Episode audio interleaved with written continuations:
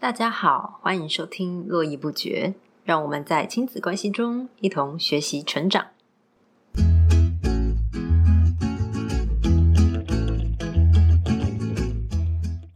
好，大家好，我们今天呢帮大家邀请了现在任职于三商美邦的中间主管赖福哥，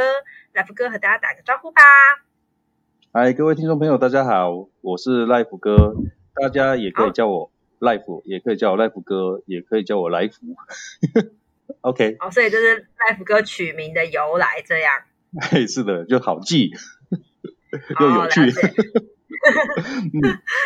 了解。那我和 Life 哥其实也认识蛮久了。那 Life 哥呢，其实除了呢任职于就是三川美邦之外呢，他其实同时还是一位呃北漂的二宝爸。那赖福哥可以给我介 给我们介绍一下，就是你们家庭的状况吗？哦，我的家庭真可爱啊！然后 有一个老公跟一个老婆，然后两个女儿这样子。大女儿今年是小高一，就是刚考上，刚升高中一年级这样子。那小女儿今年才小学四年级这样子。嗯，所以我常说我是女生宿舍的舍监。多女生没有错，真的是。所以在就是跟小女生相处，其实呃，大福哥应该也有一些自己独门的小诀窍，对不对？大概知道一些些的。女生总是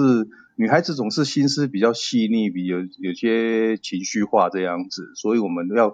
更更耐住性子，更用心的去去听他们讲话，去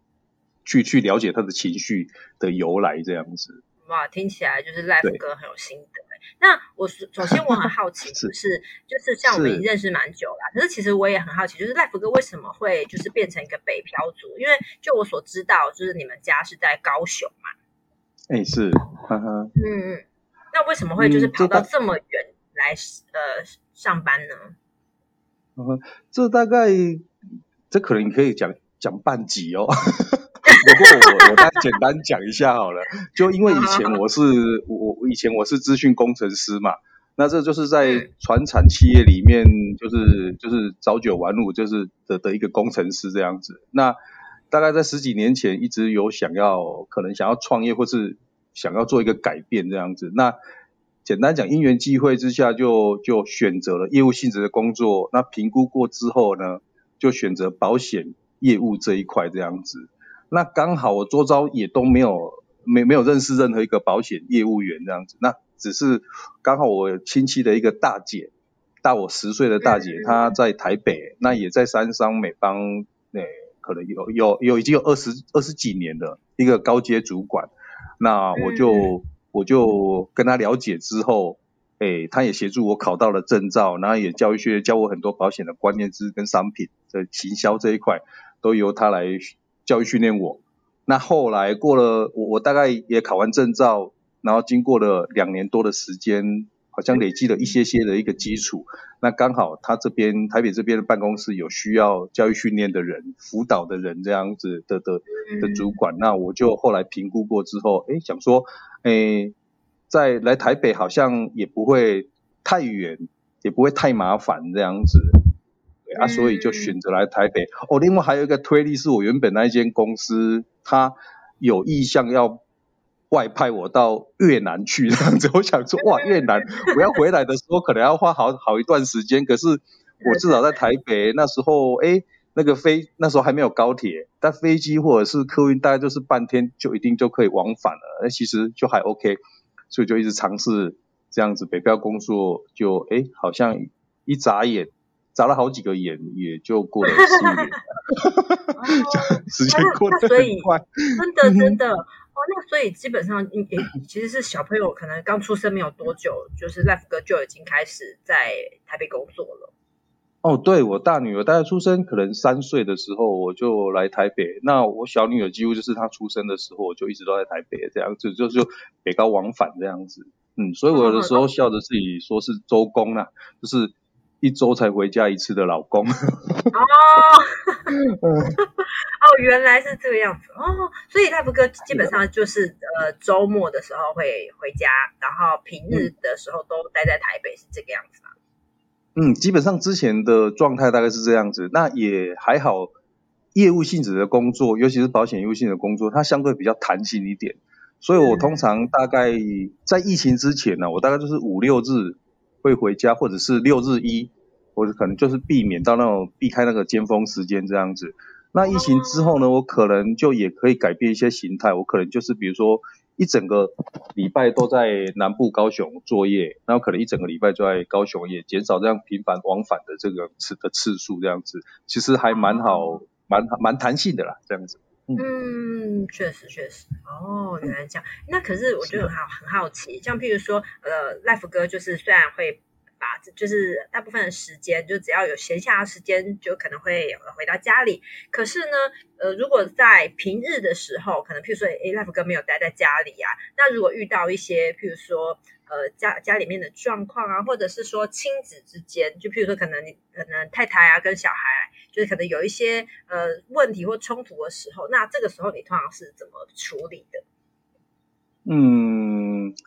如果平常应该来这样子来讲好了，一开始因为面临到这样子工作形态的转变，其实也蛮不太适应的啦。尤其是在我们面对到孩子的成长，或是他有一些行为可能我们觉得不太对劲的时候，会更是心急。所以我之前刚来台北的时候，我我我常常在工作的时候会是挂念的孩子的一个状况，那我在陪伴孩子的时候，就又忙着工作的事情这样子，结果变成两边都都都没有顾得不好，不够周全。对，那在有一次跟客户聊天的时候，他就他就有有点小抱怨他自己老公啊，说哎回家的时候都忙工作，那回家也只是可能忙自己的事情，然后玩手游这样子，那甚至孩子。的的老师或孩子现在几年级了都都不管这样子，那他讲了一句话令我还蛮震撼的，就放在心里面。他说像这样子不如不要回来好了，我就想原来原来家里面有另一半是这样子的想法，所以我慢慢我就很赶快积极的去调整自己。那后来我觉得我学到的是就是处在当下啦，也就是说我在工作的时候我就是专心的在处理工作的事情，这样子。那有可能有时候忙忙到很晚也没有回家，呃，不是没有回家，是没有打电话回家这样子。那可能开始诶，现在的时候，另外一半跟孩子也慢慢都习惯了这样子。那我回去的时候，我就我就因为事情都已经处理好了嘛，所以大部分我跟就会很专心的去陪伴他们，要做什么去，要去公园玩，要打球啦，甚至玩线上游戏啊等等这一些，我就很专心。那除非当然是有的有几次会遇遇到。客户这种紧急的事情，我也会很清楚的跟他讲说，我忙完这件事情之后，我就会在专心的陪伴你，陪你做你想要做的事情。那孩子现在也都可以体谅这样子。那当然一开始的时候一定都会有一些争吵跟摩擦啦，那就发生之后，我们就看再用什么方式去去修补这样子的关系，这样子。那大家也慢慢开始诶知道彼此的这个状况，那也都可以就家人嘛，也都可以这样互相体谅这样子，嗯。哦，这个还蛮难得的，因为其实就是可能，譬如说 Life 哥平常没有在家里面，但是感觉跟就是孩子们之间其实都维持着就是蛮好的联系这样子。嗯哼哼哼，嗯，对，因为刚刚 Life 哥讲到说，就是你都会打电话回家。嗯嗯哼，嗯，所以你有的时候也是会打电话回家，那有时候可能已经忙到很晚了，就就。就 pass 都要隔天再打这样子，对，所以我发现我跟小孩子其实就变成说他们也不太习惯讲电话了，因为讲电话他可能简单讲几句，他他他他就要去做他的事情这样子，因为因为嗯，可能讲电话没有没有实际到接触到的的话，面对面的的话，其实好像也好像也没有办法到达到那个温度这样子。对，嗯，了解。哎，那我觉得这个这个点就也蛮好好奇的，因为譬如说像呃赖福哥可能平常可能就是说，哎，你不是每天都在家里面跟孩子相处嘛？那你是怎么样就是维持还有建立跟孩子中之间的这个连接？嗯，哦，其实这个话，我觉得我我有一些心得啦，也就是说，我们刚刚讲的嘛，我会会回到家的时候会看到孩子如果有一些行为有。偏差的话，那功课没写好的话，我们会很心急，就会赶快想要在回到家那可能那三天的时间，想要把它纠正，或是给他一些诶教训啊，不是啊，没有那么严重。那其实就会变成说这样子，你你越急的，我们越急的话，那孩子他他也会感受到哦，好像有点压力。你为什么每次回来你都是对我就是这些这个也不行，那个也不行，或是这个要怎么样改这样子？他就慢慢不喜欢跟我们互动这样，因为平常你又不在家这样子，啊，你一回来就就就那么喵猫。我后来慢慢调整之后，其实就是先先跟孩子去去去建立他的情感，也就是说，我们陪伴孩子的形态，我是比较重质，而不是重那个时间长短这样子。那我要我自己先成为一个好亲近的爸爸，这样子。所以呢，我就从我就从型男爸爸变成谐星爸爸 这样子。我希望可以就是在他们互动的时候，诶，多一点欢乐声，多一点笑声，然后他就会，就像这个人，他很喜欢，他很风趣，我们就会喜欢多跟这个人聊天，对，那种感觉这样子。那这个这个长辈如果每次都说教了的话，我看到打个招呼就赶快闪了这样子，对啊，所以我后来就变成变成变成这样子的一个老爸这样子。那我跟小孩相处的时间，我会想尽办法的去。创造出许多欢乐这样子，对，那我们尽量少说，嗯，不好意思，就我们就尽量少说不可以嘛，要多说可以这样子啊。比如说有的时候小朋友讲话太直接，我我就会提醒他，我们就不会说不可以对爸妈顶嘴这样子，而是要提醒他说，哎哎，你可以好好说话嘛这样子。哦，哎，我觉得这个蛮不错，这是一个其实蛮蛮正向的，因为很多时候就是。呃，小朋友们他们只会听到说，就是爸妈一直在禁止他们做什么事情，所以他们就只听到这个也不可以，那个也不可以，他们就会觉得很反感。可是刚刚 Life 哥用了一个很好的东西，就是用正向的，哎，你可以好好说话吗？你可以怎么样吗？他们就很明确的知道他要做什么，而不是我被禁止，可是我不知道我下一步要干嘛。嗯，我觉得这个是非常好。可是像譬如说。呃，像我觉得 Life 哥很特别的点就是，你会建立跟孩子之间的这个连连接，就是建立完这个连接之后，你可能哎再去看他的常规，或者是说看他其他的行为表现。那我觉得这些这个方式很不错，因为其实像我自己在教书啊，我其实有碰到有一些家长，其实他们可能工作很忙，甚至有些人是单亲。那这种状况的话，他们呢？有时候会给孩子，就是有一点这种补偿心态，就会有点变成说，呃，孩子想要什么东西，譬如说孩子可能想要买买什么东西，或者是有什么要求，他们都会尽量满足，因为他觉得说我平常工作太忙了，我没有时间陪在你旁边，所以你你要什么，我就会尽量的满足你。可是有的时候，他们就会变成一种呃，常常是用物质去满足，可能就是让孩子买很贵的东西等等的。可是却没有却着重在那个情感的连接这件事情。嗯哼哼哼，嗯嗯，对。我觉得孩子上面的互动跟所谓的情感连接，这个是很重要的。只要孩子愿意跟你相处，比如觉得跟你相处起来是很开心快乐的。我觉得那就就就几乎达到一半以上的效果了。就算我常跟一些朋友，或者是跟我我我我太太分享说，哎，假日要带小朋友去哪里玩？哎，如果这个地方去，你可能跟你相处不快乐，你你跑到很远，开车开了三五个小时，去到一个你觉得很棒的地方，这个整个相处起来的的的的的的情感情境还是不是快乐的。但如果你跟孩子处得很开心了的话，你就算带到你们家附近的公园去，他也玩得很开心，他也会记住说，哦，跟爸爸妈妈出去玩是很好玩的这样子。嗯哼，哦，对对，这其实我觉得这个还蛮，这个其实蛮重要的。所以有的时候，其实我觉得爸妈对孩子的这个好啊，就不见得是在于说，就是我给了你多少东西。很多时候，很多爸妈会。呃，想尽办法，就是可能给孩子也许好的生活啊，或者是什么。可是其实这种情感的连接是很重要的。而且像刚刚其实有讲到一种，就是可能有时候爸妈会因为没有陪在孩子旁旁边，所以会有有一有一点补偿心态。然后可能除了会提供给他好的物质生活之外，可能对于孩子也比较不敢去纠正他，就会觉得说，哎，因为我平常没有陪在他旁边，所以就可能有些事情他就睁一只眼闭一只眼。嗯嗯，对，那 Life 哥怎么看这种事情？的确也是，我们之前也是会想说，哎，可能就像我之前一开始，我太太也是会跟我讲说，哎，你就你回到家，你就因为不常陪孩子嘛，你就扮你就扮白脸呢，由他来扮黑脸就好了，这样子。那我发现，哎，他其实也我太也其实也不太适合扮白脸，不太适合扮黑脸啊。主要是半黑脸，因为他其实跟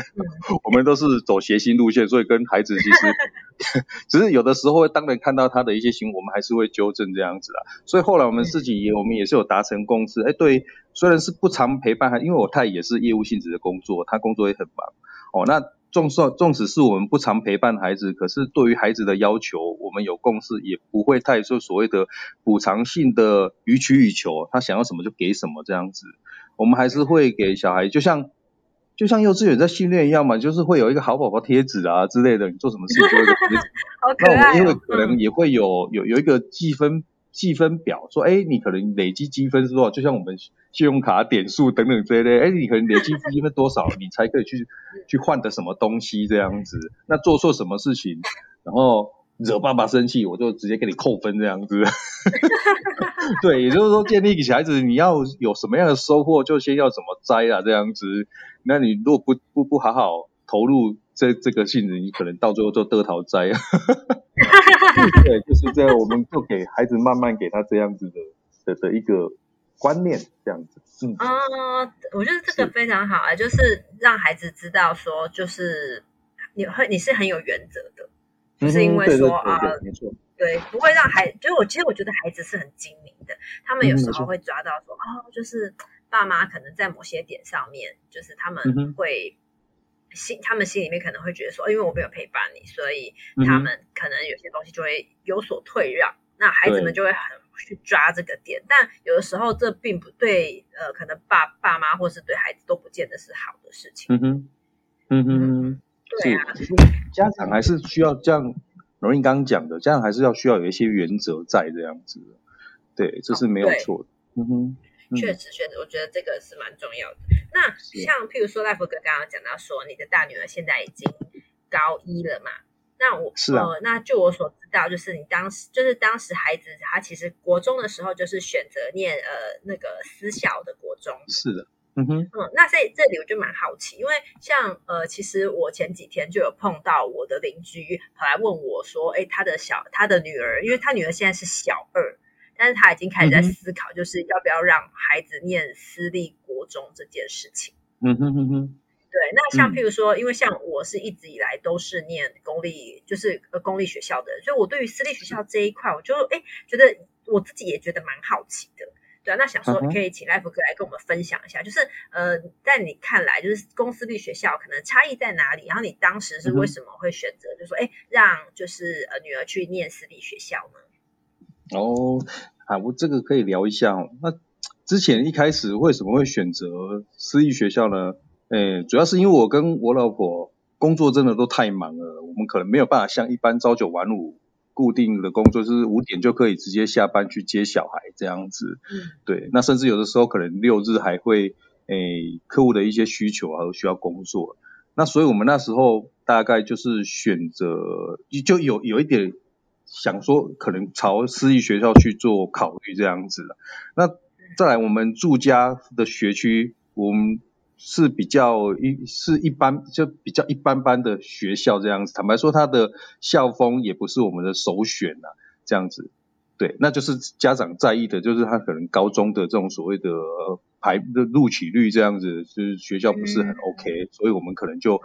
就就我们自己住家附近的学校，就就不是列入首选考虑这样子。那跨区就学呢？如果跨区去念光公立学校，又面临到接送的问题，那可能又有补习班，又要再再再接送这样子。那我们可没有办法去去去去解决掉这一块这样子。所以就跟小孩沟通过之后，哎，就开始找私立学校这样子。因为一开始最主要是私立学校它是有教。那种校车、交通车接送的啦，这个是最主要的原因。那后来就开始慢慢评估私立学校的校风，那我发现说每个私立学校校风其实都不太一样。那他的方式大概就是一开始，他可能在诶，好像是一个年度的一开始的时候，他们就开始会办那个所谓的诶小六生的说明会这样子。那就每个学校都会去去去，希望家长去听他们说明会。那他的方式是家长听说明会，那那学生呢，他会去做一个简单的考试，看他是文科比较 OK 的，还是理科比较 OK。私立学校还是有他们所谓的叫做所谓的精英班呐，这样子，那就可以考上看他们的精英班，或者是理科的精英班这样子。那当然也是有一般常态分班，也是都会有这样子。对，那家长听说明会呢，学生去考完试，其实那个是一个很简单、简小小的一个考试。考完试之后呢，他就会安排诶诶学长姐去做校园巡礼，然后跟学妹这些小六生呢去分享一下国中他们的的的状态是。诶，校园生活是什么样子？这样子，对，那很有趣的是，诶，可能离我们家比较近的那个，就是也是在高雄市的这个学校私校呢，诶，他就跟我们有人说什么，诶，学校都是在每天都在考试啊，然后可能一直在不断的叫家长交钱啊，他不知道说为什么一直可能每个月都有缴费单带回家这样子，对。那后来我们另外找到台南的一间学校，它是纯女校啦，这样子很特别，全台湾可能也没剩几家纯女校这样子。那他我觉得我们在听这样说明会的时候，一个很特别的是，他除了说明学校的校风跟这国中三年会有什么样的状态之外呢，他还穿插了就是由诶学生做一些表演。哦，比如说他们学校有热舞社啦，有国乐社啦，他们就安排表演，有点类似像一个类似像小小的成果展跟分享会这样子。那我发现到呢，他们整个这个说明会呢，哎，是是学生去主持的，哎，不是老师主持这样子。那他们除了在学校来这间台南真学私校来讲，他除了在课业上面来讲呢，他还提供学生很多比较，诶，除了考试学科之外的这个。的多元发展这样子啊，所以我就觉得，哎，这间学校的校风也很特别。然后再就是他们的校园巡礼，可能他们给小学生，哎，其实也也也也也也也安排的很好。他学姐就跟就一直跟就会跟对这学妹也很亲切，那也跟他分享说学校的一些多彩多姿的生活。那我女儿她也喜欢上这间学校这样子。对啊，我们评估关于我我大女儿她其实本身她的个性是比较独立的。哎，那跟她聊过之后，哎，她也愿意可以去尝试看看这样子。总之我们说，哎，如果真的是去念，那念的不适合，就就想办法再转学嘛，这样子。然后一念下去就 对，对啊，就是这样子。哎，就就哎，怎么哎，高中毕业了，国中毕业了，就国中毕业这样子。念下去就一世成主顾。对对对啊，所以其实我跟大家刚刚讲的说，哎，私校其实它有不同的的，每间学校也是不同的校风。像我们在高雄那一间私校呢，他就跟我们讲说，哎，其实他就是专注会把学生的课业都照顾好，家长不用担心，回到家呢也不用，要回到家就是享受天伦之乐，亲子好好维持，可以一起吃个饭这样子，对。那相对的，他就不不断的要在要求功课上面，老师也直接这样子跟家长讲这样子，可能也是想要维持，呃，符合一些家长的胃口啦。的要求，那我发现台南这些女校呢，它其实也还蛮特别的，这样子。除了刚讲的多元发展，那我在印象中，他们在在国三的就已经到会考了哦。他们有一堂这种所谓的音乐艺术的课程啊。那音乐艺术的课程，以前想说老师大概就是教教音乐这样子而已，然后跟以前就很很简单的带过。那他们，我我我发现我女儿回来跟我们分享说，那老师他们竟然提供了一则便利商店的广告。便利商店广告是比较温馨的这样子，然后他要求同学去分组，然后重新将这个广告的配乐，我们再依照你们自己的意思去自己去找配乐配音这样子，哎，我就觉得很有趣啊，因为以前我们根本私立学校，你想私立学校怎么可能会这个样子？但他们这间学校，他就是要求，就是希望给学生不一样的发展嘛，这样子不是只是光是会念书的一个机器这样子而已，哎啊，所以他们就要求要求学生。去做这样子的一个一个展演这样子，对，那刚好啦，我以前我以前也，因为我女儿是负责，刚好那一次她是负责到嗯钢琴伴奏这一块，配乐的钢琴伴奏这一块。嗯。啊，爸爸，我刚好以前也玩过社团 乐团，以前是热音社的这样子。对，就是五月天跟五月天一样，五月天有出道，那只是我没有出道这样子。哇，我就变成九对九重天这样子。那当然对编曲这个有小小的一些一些研究了，所以那时候哎刚好，他们他们在编曲的时候，哎，我我就可以给他们跟他一些讨论啊，一些创作的灵感这样子，哎，还好他也可以愿意听得下去这样子。对我印象都很深刻，就是他选的这个曲子，跟他另外一组同学的选的曲子是同样一首曲子，那他就有点担心说，哇，这样子，那不就跟穿衣服一样撞衫了吗？这样子。嗯嗯嗯。那我就跟他说没关系，衣服一件穿出去，穿在每个人身上是不一样，你可以加一些配件啊，或是你可以做不一样的展示这样子。那我就跟他讲说，这首音乐你绝对不是配乐，不是你选的这首曲子，当然不是从头弹到尾，你要看跟着这个诶广告内容的情境去做一个所谓的音调的这个起伏啊，旋律的一个变化这样子。我就给他重新改变过一下，诶，他就诶觉得还不错。但整个在分组在展演的时候，哎，他就发现老师也发现，哎，他跟别的虽虽然是同一个曲子，那他跟别的同学那一组是完全不一样的风格，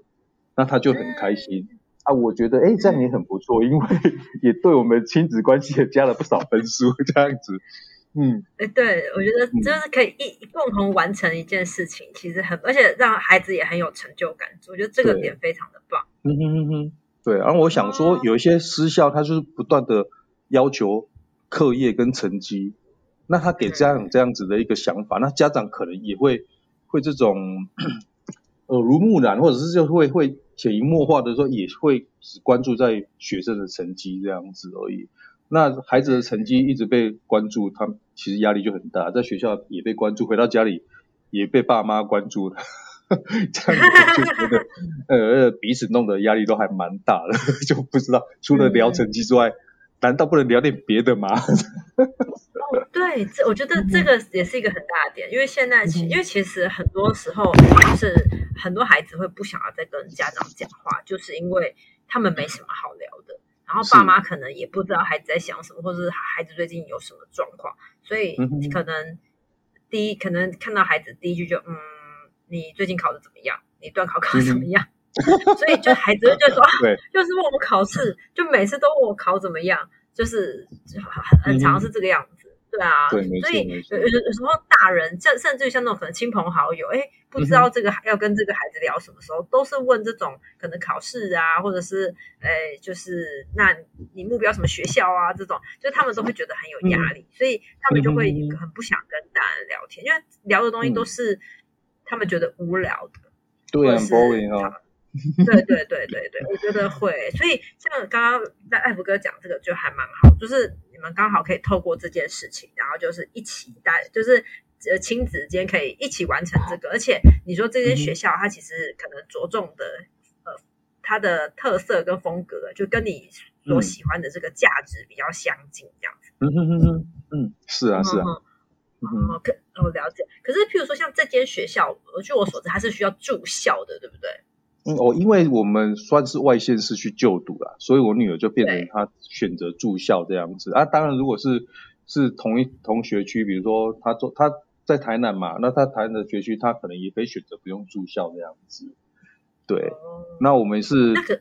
也没有让小朋友住亲戚那里啊，就是说啊，就干脆住校这样子，也也减少都已经既然要离家了嘛，那就是减少交通的时间啊，这样子。嗯，是。确实，哦，那可是，譬如说，像孩子就是从就是国一七年级就开始住校，那就是会就是就爸妈有点舍不得吧？嗯哼哼哼，嗯，当然的确是会有点舍不得，没错没错，尤其是有女孩子哈，这男孩子就算了，是。现在男孩子好像其实也有点危险了。嗯，对 对对，因为这个对啊。不过因为我自己本身，我自己本身国中三年也是被家里面送去念私校的。但我比较不一样，是我住在亲戚家。啊，以前呢都已经想说，哎，你住在学校，你可能都看不到，那也不知道他在学校是生活是怎么样子，可能会吃的不好。那当时候爸妈就说，哎，刚好住在亲戚家，啊，亲戚反正就会负责三餐，那我就弄个好这样子，啊，也够看得到这样子。但我觉得那时候，我觉得做出行就变成说我下课我就只要要赶快回去回家这样子，跟其他同学完全都没有什么其他的互动这样子。那六日可能也需要回家，这个是就就其实我回想起来，国中那时候朋友真的是也没有几个这样子。所以那时候我就跟我女儿，我们我们在讨论说因为私校。那我坦白说，我是不太担心的啦，因为我我知道这国中三年的那种住校离开家里面的他的心情、心理会有怎么样的转变，我大概会知道。那另一方面是我相信我大女儿她是有稍微比较超龄一点的自律能力这样子，嗯，对她比较自我要求一点，呃，可能是她的个性、她的星座造成她这个样子，那也 OK。星座吗？你看摩羯座的摩羯座超摩羯座很稳定。对对对对对。哦，然后他因为他国小有参加，他国小参加躲避球队。他们学校是重点发展的这个的的的这个校风，运动校风这样，所以他们有的时候会去全国比赛，离开家可能两天，最长有三天的时间这样子。那我觉得，哎，他有这样子的短短的可能三天的这个自己就是就是没有爸妈，就老师带队出去比赛，那他也可以还 OK，所以我们就尝试看，就是哎让他去去去去做这个。这个这个离离住校的这个这个状况这样子，那当然我们也相相信这个女这女校，他们这个也是一个很很很老的学校了，他们的学校的这个宿舍生活管理应该都也很不错这样子的，对，嗯嗯，了解。哦，是，嗯哼，那可是像孩子开始住校之后啊，就是你们有没有碰到什么样的状况呢？嗯，OK，那他三年哦。三年的这个这心理面上面的心理层面上面的一个转变哦，大概是这个样子的。去的时候应该第一年一年级的时候，因为很好不容易离开家了，然后也少了爸妈 这个的约束管理这样子，那哇都可以跟同学一起，尤其是女孩子一起就可以聊聊八卦，聊天南地北聊这样，所以很有新鲜感。那我发现也也也很他们会有。开放拿手，晚上会有开放拿手机的时间这样子。嗯，那反正可能有的时候都会跟同学聊天，那就没有跟我们联系这样子。所以一年级他的充满了新鲜感，也比较少打电话回家这样子。放飞。那慢慢到二年级，对 对，没错，放飞，没有呀呀，不会提啊这样子。对，那二年级的时候呢，他开始也习惯学校，那跟同学可能开始也会有一些呃相处上面的摩擦啦等等这一些的。所以二年级的时候，慢慢二课业压力慢慢开始大起来的时候，心里面会有一些孤独啦、寂寞的感觉，就会比较想家一点这样子。这个是我们我我我以前自己本身也是这个样子。那我发现，哎，他这他也会有这样子的状况。所以面临到的，比如说可能礼拜六，哎，礼礼拜天晚上要回去学校的时候，有的时候他心里面就会默默的可能表现出。有一点焦虑，不想回去这样子，想说还要再多在在家里面多待几天，这种感觉这样子。那三年级的时候，就当然就是面临到会考了，就考试压力什么一些来的。然后女孩子有的时候又会有那种什么情绪上面的摩擦等等这一些的，就会有这样子，其实压力就很大，常常有的时候就会就会讲话很带刺啊等等这一些的，或者是讲话比较直接啦之类的 这样子，对。那其他小问题还是都会有，有的时候就是会东西忘记带啦，啊东西忘记带，我们可能就要再花，就是家长要再开车花个一个小时的来回的车程，哦，来回是两个小时的车程送过去啊，这样子啦。对，所以他还有忘忘记带过什么东西？嗯，我一时也想不起来，可是但但是可能哦，有有一次是忘记带体育服装嘛，他比如说带回来洗，他结果怎么整理或者是。他们女生制服有领带之类的吧？我记得好像也是是有领带，啊，结果领带忘记带，结果哪一天，因为学校管理也很严格，就是说你制服你就要搭配怎么样子的的的，比如说外套就是人穿什么外套，你只能搭穿这个制服就要搭什么样的领带啊之类的，这样子就不能随便乱配。啊，当然他又很守规矩嘛，那个摩羯座的自律性又很高，他就想说啊，我不可以这样，我说不能跟同学借一下吗？然后就就就讲哦，还要再帮他送过去这样子，对。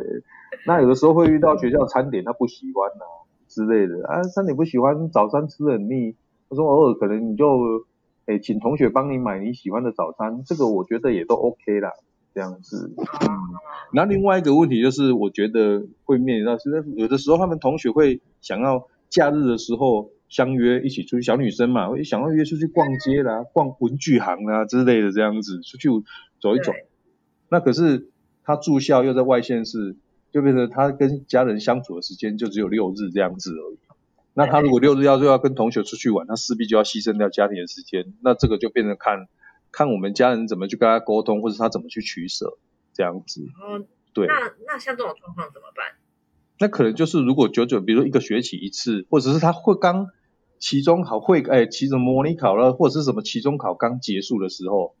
那就 OK。我们讲说啊，没关系啊，就跟跟跟同学去放松一下这样子，增进一下感情，那是 OK 这样子。那对家长我们来说，就变成我们必须要耐着性子嘛，因为他可能礼拜五晚上才刚从台南回到高雄回家而已，那结果他他们又约在台南，就变成说他可能礼拜六要去台南。然后再回来，舟车这样子跑来跑去。啊，当然有的时候他们有一次，他们也同学就刚好就就约到高雄来玩了，那这样子也 OK 啦，这样子。那就是说也不要太频繁，他可能也不会太太频繁的去去接受同学这样子的一个邀约这样子，因为他也知道说，哎，可能我们真正跟跟家人相处的这个时间就只有六日这样子，要好好把握。但重点是家庭。家人相处的时间是愉快的，小孩才会这样子选择嘛。如果爸爸妈妈都这样子，哦，念的很很杂念这样子啊，不然就是只会问功课而已，不会聊一些愉快的事情 的话，那当然就不会想想要跟爸妈一起呀。对对，自己贴近一下。嗯，没错没错，我觉得大福哥讲到一个很重要的重点，就是。家就是家人相处的时间的那一个感觉是很重要的。如果感觉不好，其实孩子们真的他们很直接，他可能就会选择他的同学，他可能就会选择说：“那我我回家都是压力很大。”我觉得这个点其实是非常重要。是啊，是啊，真的哇！我觉得赖福哥今天帮我们下一个很好的这个结论。不敢不敢啊，这就是很单纯的经验上的分享，这样子。真的真的好啊！那我们这一集就先到这边。那之后呢，就是下一集我们还会再继续呢访问一下 Life 哥，因为 Life 哥刚好是从事业务的工作，所以呢，在业务的工作上，哎，怎么就是跟孩子的沟通呢？就是有没有就是帮助的地方？那这个我们下一集再跟 Life 哥聊。那今天先到这边哦，谢谢大家。好哦，谢谢大家，谢谢，拜，好拜。